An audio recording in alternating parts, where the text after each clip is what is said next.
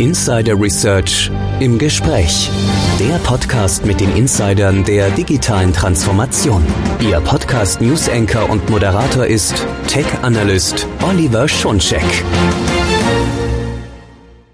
Hallo und herzlich willkommen zu unserer neuen Ausgabe von Insider Research im Gespräch, der Podcast mit den Insidern der digitalen Transformation.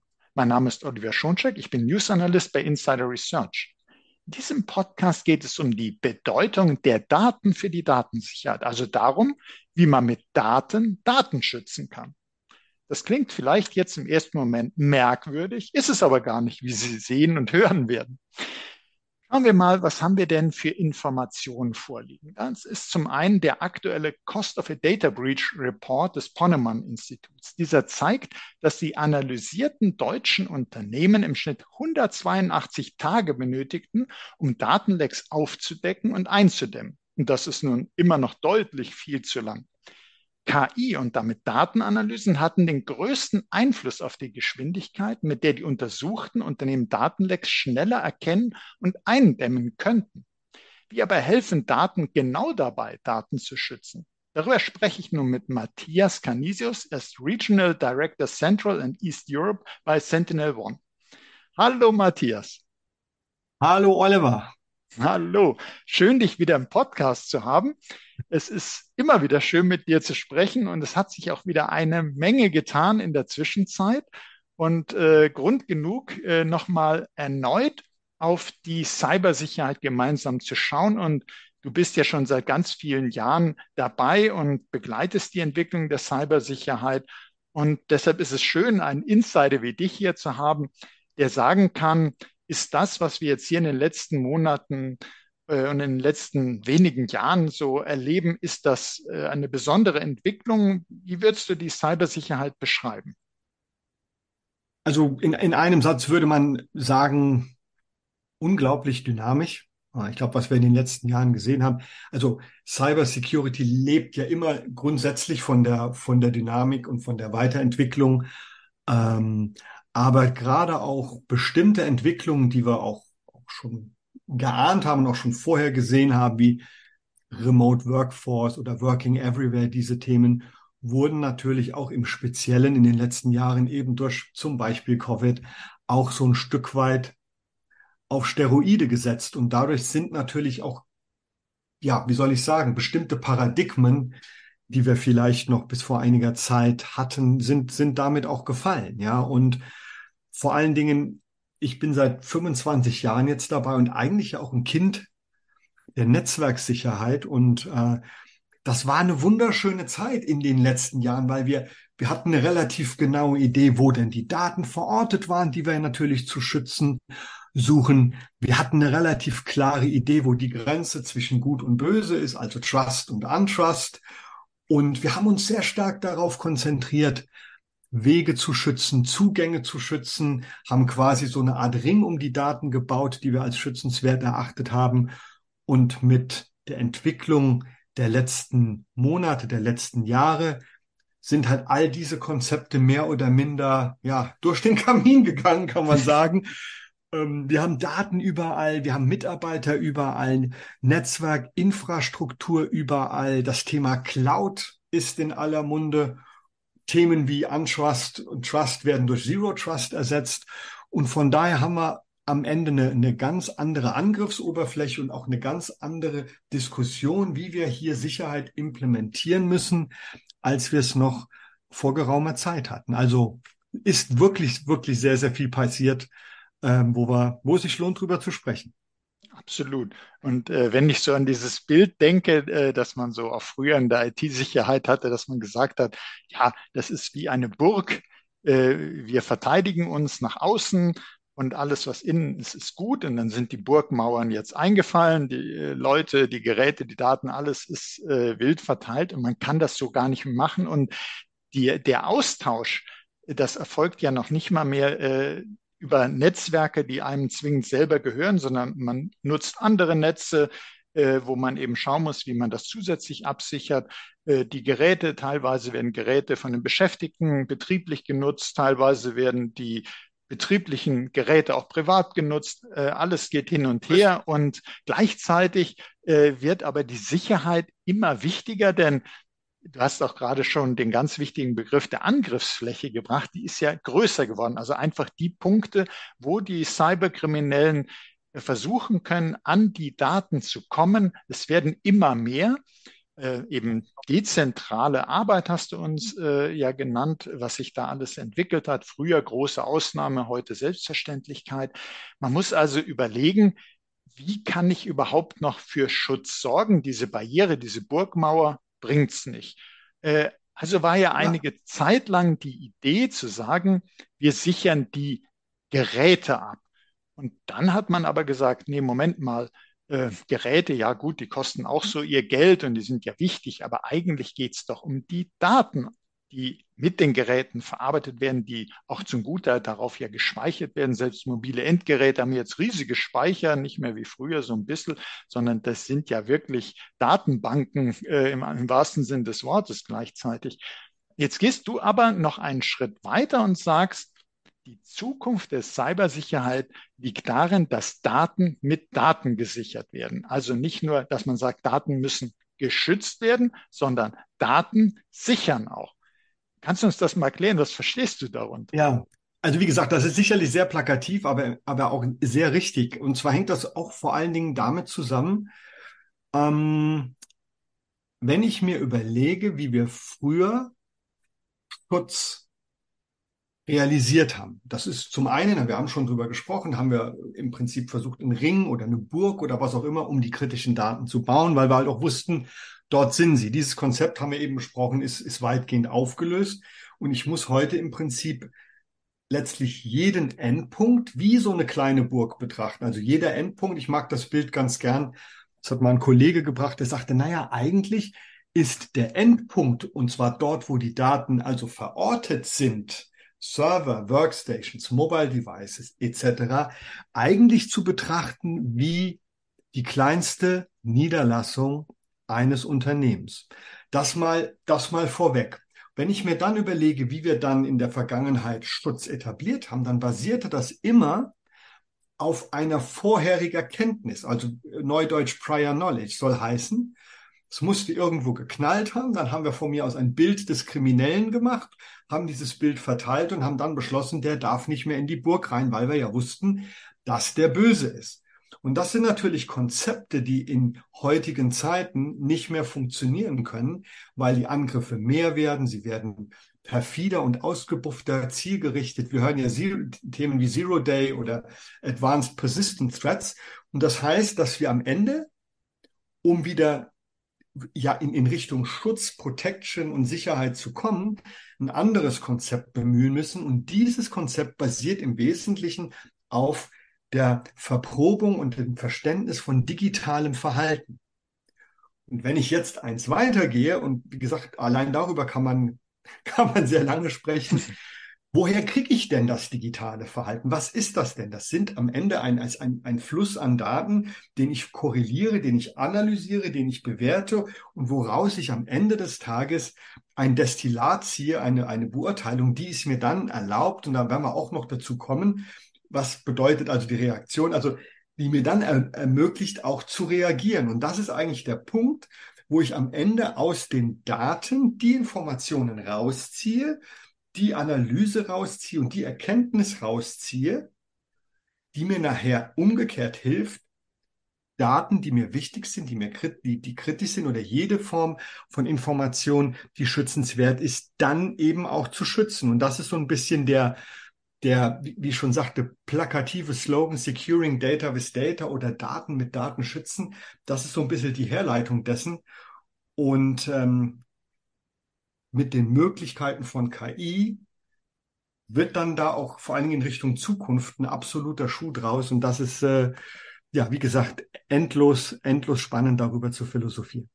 Absolut. Und wenn ich jetzt noch äh, mal gerade das Bild aufgreifen darf, zum Beispiel mobiles Endgerät, das ist die kleinste Niederlassung. Das könnte auch ein Grund dafür sein, ist nur jetzt als äh, kleiner Scherz gemeint, warum die Smartphones immer schwerer werden. Wenn das eine ganze Niederlassung ist, ist das ja kein Wunder. Aber äh, mal ganz im Ernst äh, gesagt, also Daten sind nicht nur das Schutzgut, also nicht nur unsere Kronjuwelen, sondern Daten helfen auch, das Verhalten zu verstehen, das Verhalten der Endgeräte, das Verhalten im Netzwerk, das Verhalten auch äh, natürlich anonymisiert dann der Nutzenden, aber dass man schaut, was ist das Normalverhalten, was sind Abweichungen, was sieht ungewöhnlich aus, wo müssen wir reagieren und nicht mehr wie früher, dass man gesagt hat, äh, ja gut, wir haben eine Kartei mit Fingerabdrücken und äh, wenn wir diesen Fingerabdruck aber noch nicht kennen, dann können wir auch nicht sagen, ist der, ist das der Täter oder nicht. Ähm, genau. Also dass man den da wirklich beobachtet und sagt, aha, da sind aber Anzeichen dafür, das äh, ist ein schlimmer Finger und äh, nicht nur, das ist ein bekannter Fingerabdruck. Äh, ja, das, ja. wenn, wenn wir also jetzt sagen, die Daten äh, sollten mehr auch so betrachtet werden, dass sie zur Datensicherheit beitragen, ähm, können wir also sagen, die Daten geben uns Hinweise darauf, wo sind Risiken, wie muss ich die bewerten, wie kann ich die priorisieren dann, auch wenn ich weiß, was da vielleicht auf mich zukommt, welche Schutzmaßnahmen sind erforderlich. Und immer wenn ich so Sachen höre wie Daten und künstliche Intelligenz, klingt das ja auch so etwas in Richtung Automatisierung. Ist also der Gedanke, vielleicht ganz richtig zu sagen, die Zukunft der Cybersicherheit, wenn die Daten so wichtig werden, ist die auch automatisiert oder können wir sogar sagen autonom? Geht das also in diese Richtung auch? Also grundsätzlich, ich glaube, da sind sich auch weitgehend, ich würde sagen, die Industrie ist sich da, glaube ich, weitgehend einig sogar, mhm. dass die Zukunft der Cyber, also dass Cybersecurity zunächst mal wirklich ein Datenproblem ist und auch weiter sein wird und dass sich das auch verstärken wird. Das zweite Thema ist, dass die Zukunft der Cybersecurity im Wesentlichen tatsächlich von den von dem Potenzial von K I und den damit verbundenen Möglichkeiten auch getragen wird, autonom oder auto, automatisch oder am besten sogar autonom zu agieren. Und das hängt auch vor allen Dingen damit zusammen, und das finde ich auch einen extrem interessanten Gedanken. Wenn wir darüber nachdenken, dass die Anzahl der Informationen und damit auch die Anzahl der Daten exponentiell wächst. Ich glaube, dass, das ist völlig unstrittig, dass dem so ist. Und damit auch die, die, die Anzahl der, der, der Informations, der Dinge, die wir aus Informationen verstehen wollen und müssen, um, um es zu regulieren, uns zu schützen und dergleichen. Wir aber auf der anderen Seite als Mensch ja nicht auf einmal drei Augen und einen dritten Arm bekommen haben, sondern am Ende genau dieselbe Möglichkeit der Wahrnehmung haben, denselben Prozessor drin haben, wie vor vielen tausend Jahren halt auch.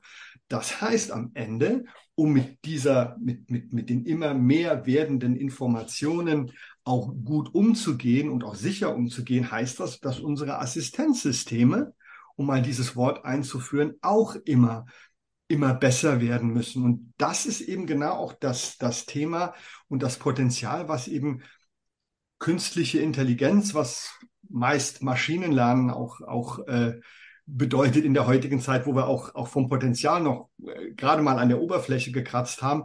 Aber die Zukunft ist definitiv bestimmt von den Möglichkeiten dessen, was wir heute als künstliche Intelligenz erahnen und daraus eben auch die unbedingte Notwendigkeit, möglichst transparent zu automatisieren und zu autonomen Entscheidungen kommen zu müssen, weil wir als Mensch die Chance gar nicht haben, dass alles mittels menschlicher Intervention oder Beurteilungen handhaben zu können. Das ist definitiv ein Fakt.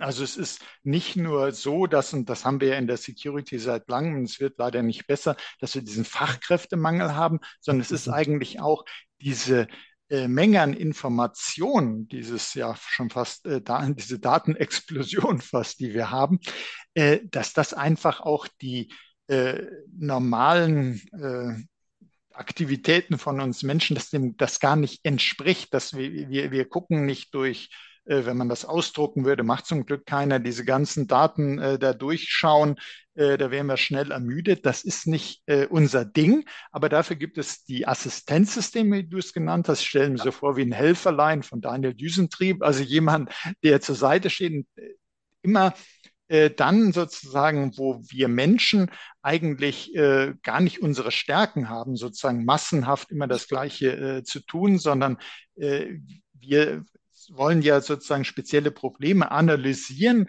und da haben wir unsere Stärken drin und nicht in der äh, Fließbandbearbeitung von Daten. Äh, dort können uns also diese Assistenzsysteme helfen und wenn ich mir jetzt vorstelle, du hattest gesagt, so die kleinste Niederlassung, der Endpoint, äh, da sollte jetzt eine automatisierte oder autonome Sicherheit dafür da sein. Wie, wie kann man das denn bewerkstelligen? Wie kann man sich das vorstellen? Also bevor ich die, die Frage beantworte, wirklich noch ein, aus meiner Sicht einen wichtigen Gedanken zu dem, was du äh, gerade ausgeführt hast. Das Problem vor allen Dingen, warum auch Daten so relevant werden, um auch zur Erkenntnis zu gelangen, und warum dadurch natürlich auch K I äh, oder generell äh, Technologie, Maschine so eine Rolle spielt, ist, dass es heute einfach sehr viel schwieriger ist, zu, zu, zwischen, zu dem Ergebnis zu kommen, ob, ob etwas gut oder böse ist. Ja? Weil wir zum Beispiel so Sachen haben wie Living of the Land, wie es so schön heißt, Living of the Land-Attacken. Das heißt im Prinzip, dass ich im System vorhandene Ressourcen nutze, um einen Angriff zu führen. Das heißt, ich kann jetzt nicht mehr festmachen, dass etwas gut oder böse ist, nur weil jemand ein Messer in der Hand hat, weil ich dieses Messer kann ich ja auch nutzen, um mein Brötchen zu buttern oder um jemand die Kehle durchzuschneiden. Und dieser feine Unterschied, ja, den ich eben heute machen muss, um, um wirklich nicht komplett Systeme lahmzulegen und, und, und quasi die Produktivität zu beschießen, Und, sondern wirklich mit, mit sehr großer Wahrscheinlichkeit aus dem digitalen Verhalten destillieren kann, was das etwas gut oder böse ist, obwohl es möglicherweise mit derselben Waffe, mit demselben Tool geführt wird. Das ist eben dieser Zauber, äh, den es, den es, den man heute benötigt, um wirksam auch, auch Schutz ähm, zu etablieren. Und das ist eben auch genau, was du auch sagtest. Ähm, Da sind wir Menschen nicht super gut drin. Wir sind nicht gut darin, aus einem Riesenwust an Informationen Erkenntnis und Muster zu destillieren. Das macht eine Maschine deutlich besser als Assistenzsystem, um uns dann die Erkenntnis hochzuschwemmen, ähm, weil wir deutlich besser darin sind, abzuwägen, im Zweifelsfall zu beurteilen oder auch in, innerhalb von Grauzonen zu agieren. Und das ist eben dann auch genau diese Partnerschaft zwischen Assistenzsystem und Mensch, die es gilt, transparent einzugehen, um das Ganze ähm, funktionierend zu machen. Das vielleicht als kleine Ergänzung. Aber sehr, sehr wichtig, auch gerade der Punkt, äh, dass du sagst, es werden äh, bereits vorhandene, zum Beispiel Admin-Tools sozusagen missbraucht, anstatt irgendwie äh, böse Schadsoftware ein. einzubringen und dann fällt die auf und dann sagt man, wo kommt denn die Datei her? Die fällt sich aber komisch. Genau so. Sondern es werden, auf, es werden Dinge genutzt, die schon da sind, aber eben sie werden missbraucht zu anderen Zwecken. Und da ist es dann eben äh, sehr, sehr schwierig zu sagen, ist das jetzt eine normale Aktivität? Äh, da kann man eben nicht einfach hingehen und sagen, oh Mensch, da wird das und das Admin-Tool genutzt. Ja, das ist ja richtig, das kann ich nicht einfach blockieren, das muss genutzt werden. Aber die Frage ist, oh. wofür, zu welchem Zweck wird das eben missbraucht, und, und wird das von der falschen Person genutzt und so weiter.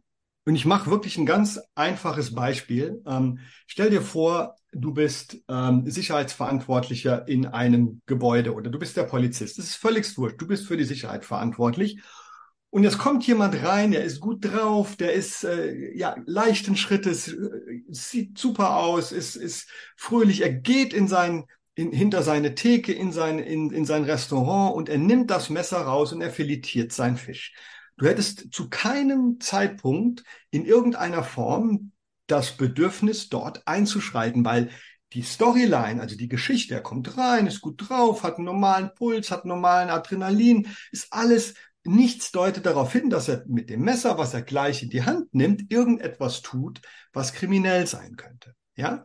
Mhm. Jetzt kommt aber jemand rein, der sieht extrem grimmig rein, der guckt, äh, sieht auch äußerlich völlig zerrissen aus und dergleichen und er, er, er rempelt Leute an und verhält sich total argwöhnisch und zieht auf einmal, hat einen riesenhohen Puls, einen riesenhohen Adrenalin und zieht auf einmal ganz aggressiv ein Riesenmesser aus der Tasche. In dem Moment würdest du sofort agieren, weil die, die, die, die, die, die Verhaltensindikatoren, die wir im Zusammenhang gesehen haben, vermuten lassen, ohne dass du den Mensch jemals gesehen hast, dass gleich möglich, möglicherweise oder sehr wahrscheinlich Schaden eintritt. Und das ist eigentlich auch die Art und Weise, wie heute zum, im, im Falle, im Falle von, von Sentinel-One so eine Verhaltensanalyse eben auf digitaler Ebene eben auch funktioniert. Und das ist, glaube ich, ein ganz, ganz gutes Beispiel.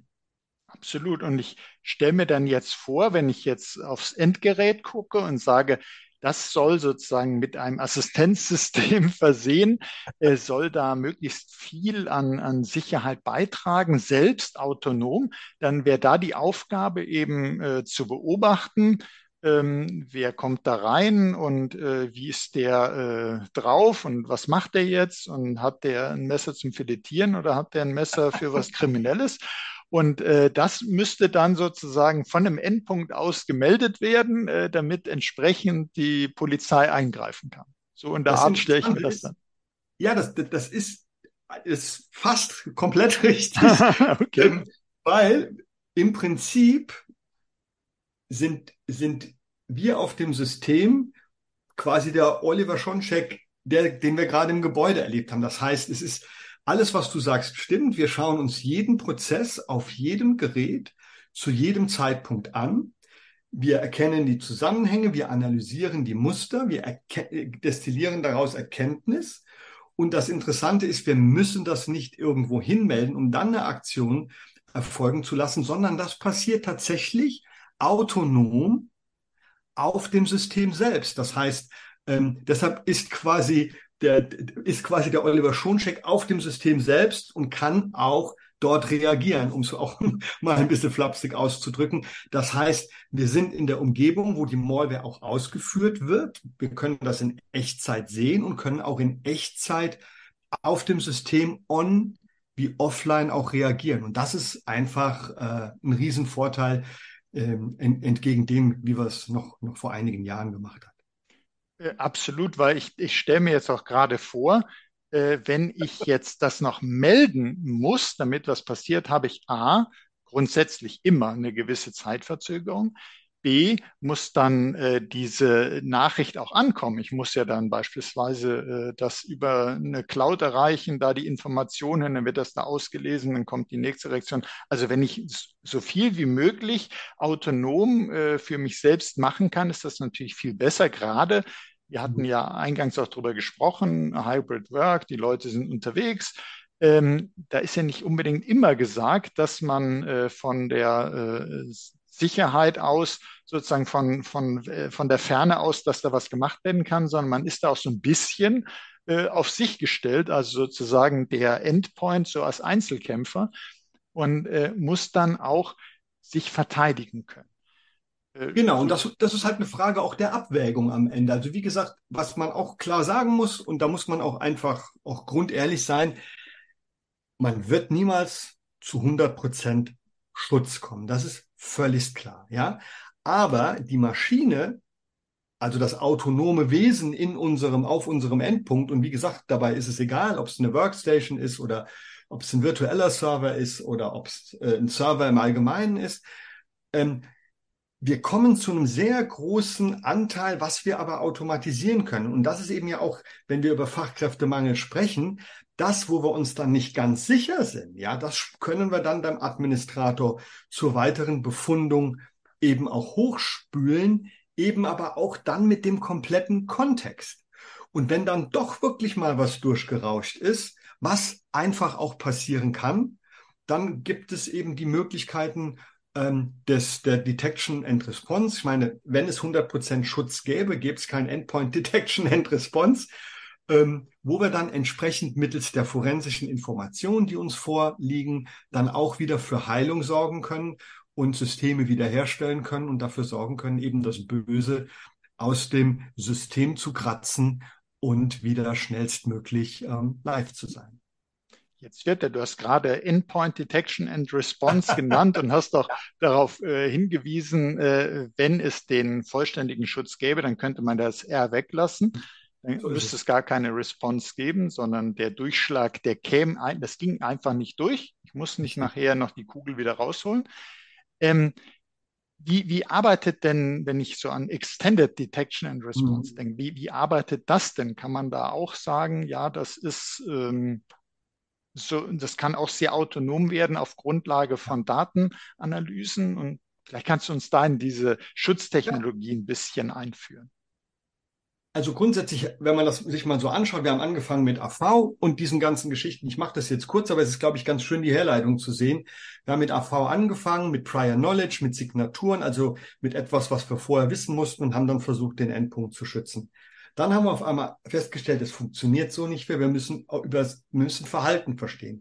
Wir haben eine K I gebaut, die das tut und die das auch sehr autonom und selbstständig tut. Dennoch die hundert Prozent, wir haben es gerade gesagt, funktionieren nicht. Sind nicht realistisch, und mit, deshalb brauchen wir Informationen, die im Fall der Fälle uns erlaubt, Erkenntnis zu generieren und auch postmortem eingreifen zu können. Das basiert bis hierhin alles auf, im Wesentlichen auf Informationen und auch Daten, die wir vom Endpunkt erhalten. Wenn ich mir jetzt aber einfach mal so ein, ein Kundennetzwerk vorstelle, ich habe dort Firewalls, ich habe dort IoT, ich habe dort ähm, ähm, äh, Identity-Systeme, die die Privilegien verwalten, ich habe dort E-Mail-Systeme, ich habe also einen ganzen Blumenstrauß an Systemen, die an irgendeinem Punkt auch Entscheidungen oder Daten sehen und auch im, ab einem gewissen Punkt auch Entscheidung, in Entscheidungen involviert sind, um jemandem eine Permission zu geben oder jemandem Fahrt frei zu geben und all diese Dinge.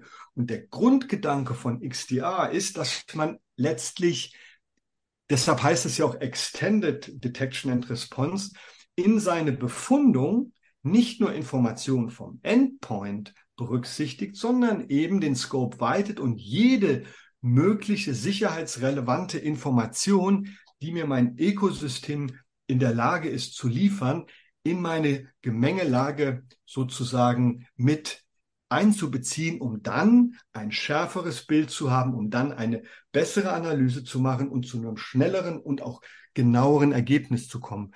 Und das ist genau die Grundidee von X D R, ähm, die heute, ähm, ja, die heute versucht wird umzusetzen, muss man sagen. Also das ist, da ist auch noch viel Marketing dabei, muss man fairerweise sagen. Äh, aber man kann schon festhalten, äh, die Angriffe enden zwar oft am Endpoint und dann auf die Daten, aber die beginnen da, äh, in der Regel ja nicht, sondern das kommt von außen. Und die Idee, wenn ich dich so verstanden habe, ist, dass man schon Anzeichen für Angriffe, dass man den bevorstehenden Angriff oder auch digital, für digitale Forensik sozusagen die, äh, dass man schaut, wie ist der verlaufen, auch um festzustellen, wo kam das her, was war die Motivation und so weiter, wie kann ich das in Zukunft vermeiden, dass man eben auch im Umfeld des Endpoints guckt, im Netzwerk, in den Cloud-Diensten, wo Verbindungen bestanden, und eben auch das mit reinnimmt, äh, weil eben die Angriffe, wie gesagt, da über, über das Netzwerk zum Endpunkt kommen. Und äh, einige wenige finden auch direkt am Endpunkt statt. Also wenn ich das Smartphone, was es schwer ist, verliere, ist ja immer eine Niederlassung, äh, dann kann sein, dass der Endpunkt direkt angegriffen wird. Aber ansonsten kommt das ja von außen. Ähm, das ist, ja. Ja, ich wollte jetzt noch fragen, weil du uns eben gesagt hast, wie da die K I Äh, entsprechend äh, ja helfen kann. Und wir auch darüber gesprochen haben, dass der Endpunkt sich so weit wie möglich ja auch dann selber schützt. Da stelle ich mir die Frage, wo sitzt denn die K I? Ist also die K I auch mit an Bord sozusagen? Äh, kannst du uns da erzählen, wie, wie man sich das vorstellen kann? Und ansonsten gerne alles andere auch, weil das ist total spannend, was du erzählst. Ja, also grundsätzlich ist es so, wenn, wenn wir nochmal kurz auf X D R doppelklicken und, und auch nochmal ein Bild bemühen, wenn du zum Beispiel eine Alarmanlage in deinem Haus hast, also du hast so einen Grundschutz und es passiert was, wäre es dann nicht interessant zu wissen, was die Kamera gegenüber vom Haus aufgezeichnet hat, weil du, weil das in dein Netzwerk, in dein Viertel hier reingehört. Wäre es nicht interessant zu hören, was vielleicht das Smartphone, das Mikrofon aufgezeichnet hat, als sich der oder diejenige im Haus bewegt hat? Wäre es nicht interessant, dass vielleicht die Handykamera auch was aufgezeichnet hat oder die Alexa oder die Sonos-Box? Also das ist ja auch, ich habe vor kurzem, das muss ich kurz erzählen, ich habe vor kurzem eine I P-Adresse gesucht von, von einem N A S, was ich mir angeschafft habe hier zu Hause, um so ein bisschen Datensicherung zu machen. Ähm, und ich habe dann so einen I P-Scanner bemüht. Und ich hatte über fünfzig I P-Adressen und ich wohne in einem Vier-Personen-Haushalt und, in ke- und in keinem Schloss. Ähm, und das zeigt eben auch, wie viele Möglichkeiten ich eigentlich hätte, wenn doch was passiert wäre, außerhalb dessen, was meine Alarmanlage mir aufzeichnet, noch an zusätzlicher Information bekommen könnte, um den Fall aufzuklären und entsprechend zu reagieren. Und das ist genau auch der Gedanke, der Gedanke von X D R. Und was ich total daran mag, und dann beantworte ich auch deine Frage, ja, ja. Was ich total mag, ist den Gedanken von Von, wir haben immer propagiert, auch als Hersteller und selten gelebt, äh, äh, Security als Teamsport. Und das ist, das ist eigentlich Security als Teamsport in Reinstform, weil ich im Prinzip mit meiner Erkenntnis, die ich als Sentinel-One X D R habe, kann ich die Systeme, die schon die schon existieren, aufschlauen. Ich kann zum Beispiel dem Microsoft sagen, hey, pass auf, wir haben da das und das gesehen von dem und dem, von dem und dem, ähm, von dem und dem Endpunkt, vielleicht lässt du den jetzt nicht gerade auf den internen Server. Das funktioniert. Umgekehrt sieht von mir aus äh, ein anderes System etwas, was unser, äh, unsere Beurteilung anreichert, und wir treffen eine andere Beurteilung und vermeiden, dass etwas passiert. Und dieser Gedanke des Austauschs und des Miteinanders auf technologischer Ebene, ähm, das ist eigentlich total geil. Und das ist auch genau der Gedanke, der uns, der uns auch für die Zukunft mir ganz wichtig erscheint, damit es funktioniert. Ja. Mhm.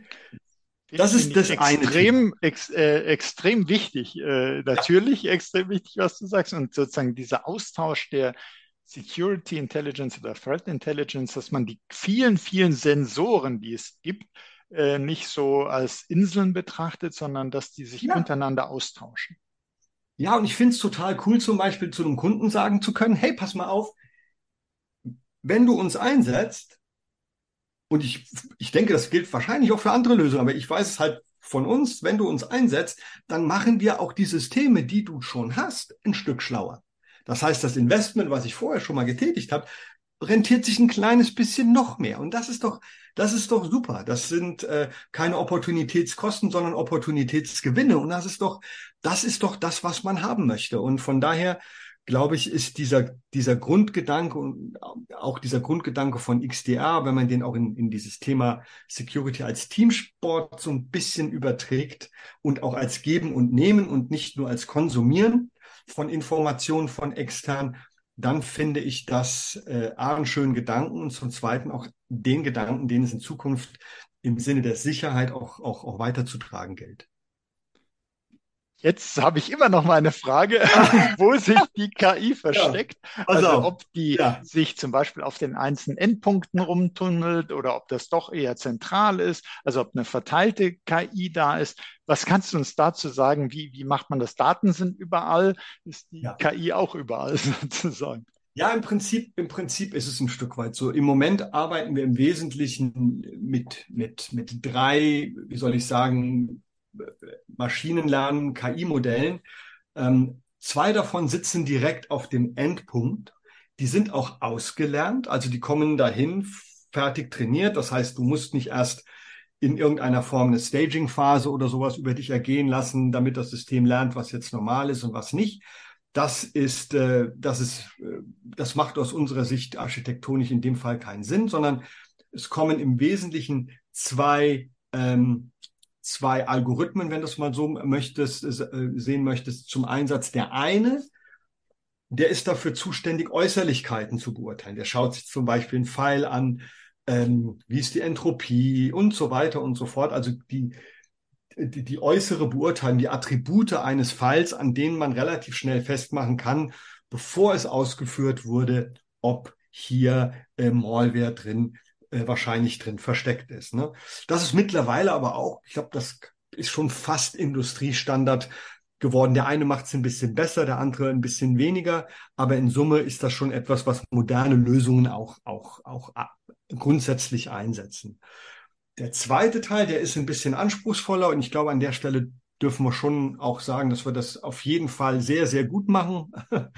Das ist eben die verhaltensbasierte Analyse, die eben auch auf auf der Analyse und der der Korrelation von Verhaltensindikatoren auf dem System basiert. Das ist eben genau das, was ich eben sagte. Wie kommt jemand rein? Wie, welchen Zustand hat etwas oder jemand auf atomarer Ebene? Das korrelieren wir zusammen, bauen daraus wirklich eine komplette Story. Also auch, wir nennen das dann auch Storyline und können dann eben auch ähm, sagen, dass dieses Verhalten wahrscheinlich ins Bösartige ähm, abzielen wird. Und dann können wir das äh, auch stoppen logischerweise und sofort automatisch reagieren.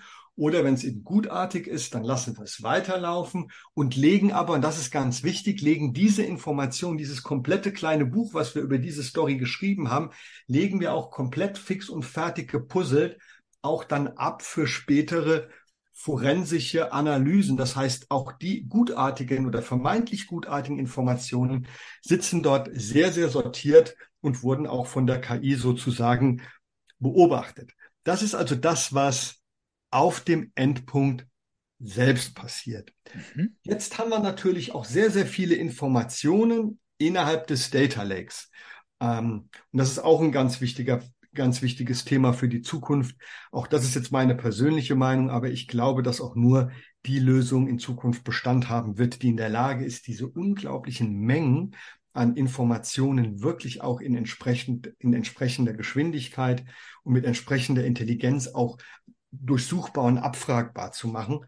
Das ist nur eine Seitennotiz, aber auch in dem Bereich nutzen wir natürlich auch künstliche Intelligenz, um aus diesen, aus diesem riesen Data Lake Erkenntnis zu generieren, die wir dann wieder auch als ähm, Handlungsvorschläge auch in uns, in Richtung unserer Kunden ähm, weiterspülen. Das sind im Moment die drei Sachen, die wir nutzen. Eine vierte Sache, die kommt ähm, im nächsten Jahr, die die die die wird gerade gebaut und das ist eben auch die Möglichkeiten generativer A I, also Themen wie Chat, das was quasi Chat G T P ausmacht, auch zu nutzen, um zum Beispiel das Abfragen oder das das gezielte Suchen innerhalb dieses Data Lakes zu vereinfachen, weniger kryptische Query-Languages nutzen zu, zu müssen, sondern wirklich sehr scharfe, intelligente Anfragen zu stellen, ohne dass man, äh, wie gesagt, eine komplexe Sprache lernen muss.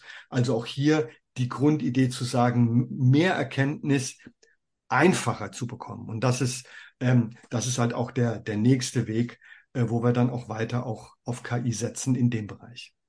Das freut ja garantiert die Analystinnen und Analysten im S O C. Da gibt es eh viel zu wenig, können jede Unterstützung gebrauchen. Und äh, wenn wir da mehr Fachkräfte reinkriegen wollen, dann äh, soll es natürlich auch so sein, äh, dass die Arbeit nicht so ist, dass man äh, nach acht Stunden äh, direkt vier Wochen Urlaub braucht, sondern dass das eine spannende, aber auch machbare Aufgabe ist, also dass man so weit wie nur möglich auch dank K I unterstützt und dass dann nur, wie du es uns ja beschrieben hast, sozusagen so die Entscheidungsfälle nochmal vorgelegt werden, dass man sagt, ja, so oder so und dass man sich dann nicht selber umständlich auf gut Deutsch kaputt suchen muss und äh, irgendwelche wilden Abfragesprachen verwenden muss, sondern dass man das im Idealfall Äh, möglichst einfach machen kann, dass man das durchsuchen kann, Threat Hunting machen kann, ohne genau da äh, noch so einen äh, Programmierkurs noch zusätzlich äh, obendrauf zu setzen. Ja. Also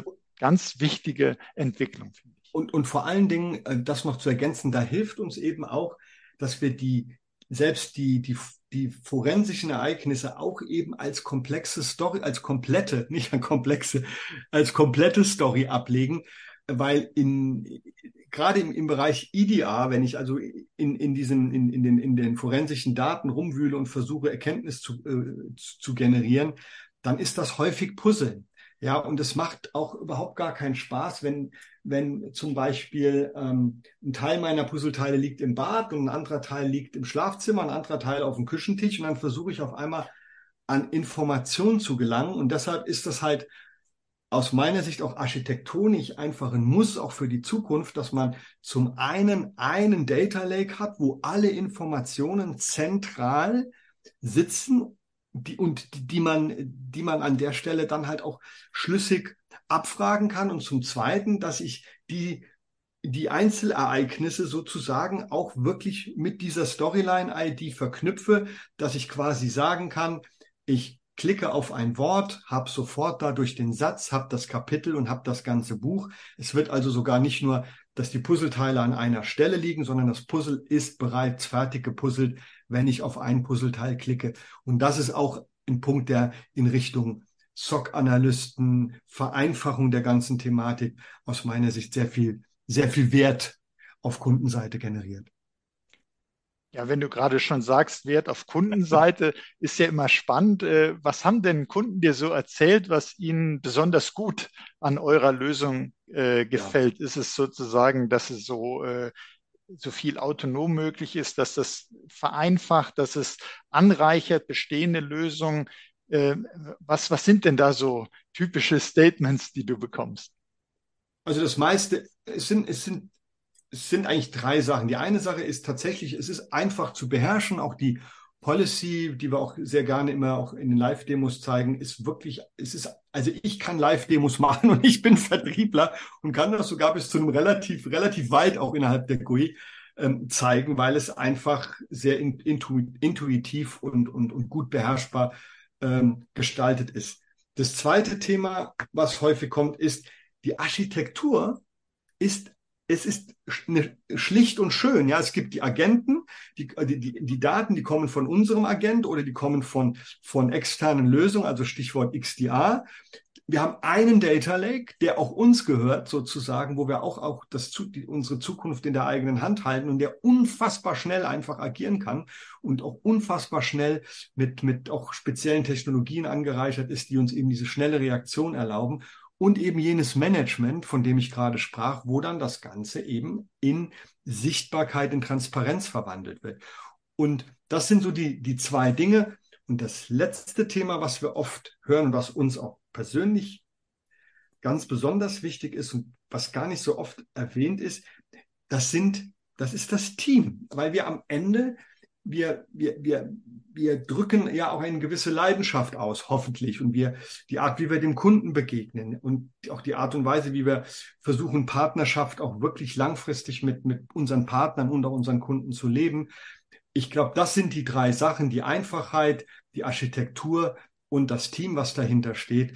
Das sind eigentlich immer so die Punkte, wo wir, wo wir positiv wahrgenommen werden, so würde ich sagen. Ja, und äh, ich nehme dich auch sehr positiv wahr. Und ich das ist schön, das freut mich. Ich finde das sehr gut. Wir sprechen viel über K I und so, aber dass man hier erneut sieht, auch äh, in der Security und gerade in der Security, auch in der Wahrnehmung einer Security-Lösung kommt es eben sehr stark auch auf die Menschen an, auf das Team, das äh, wie man dahinter steht, äh, wie man sich auch in den Kunden hineinversetzt und sagt, Mensch, das muss möglichst einfach zu bedienen sein. Ich will es können und der Kunde will es auch können.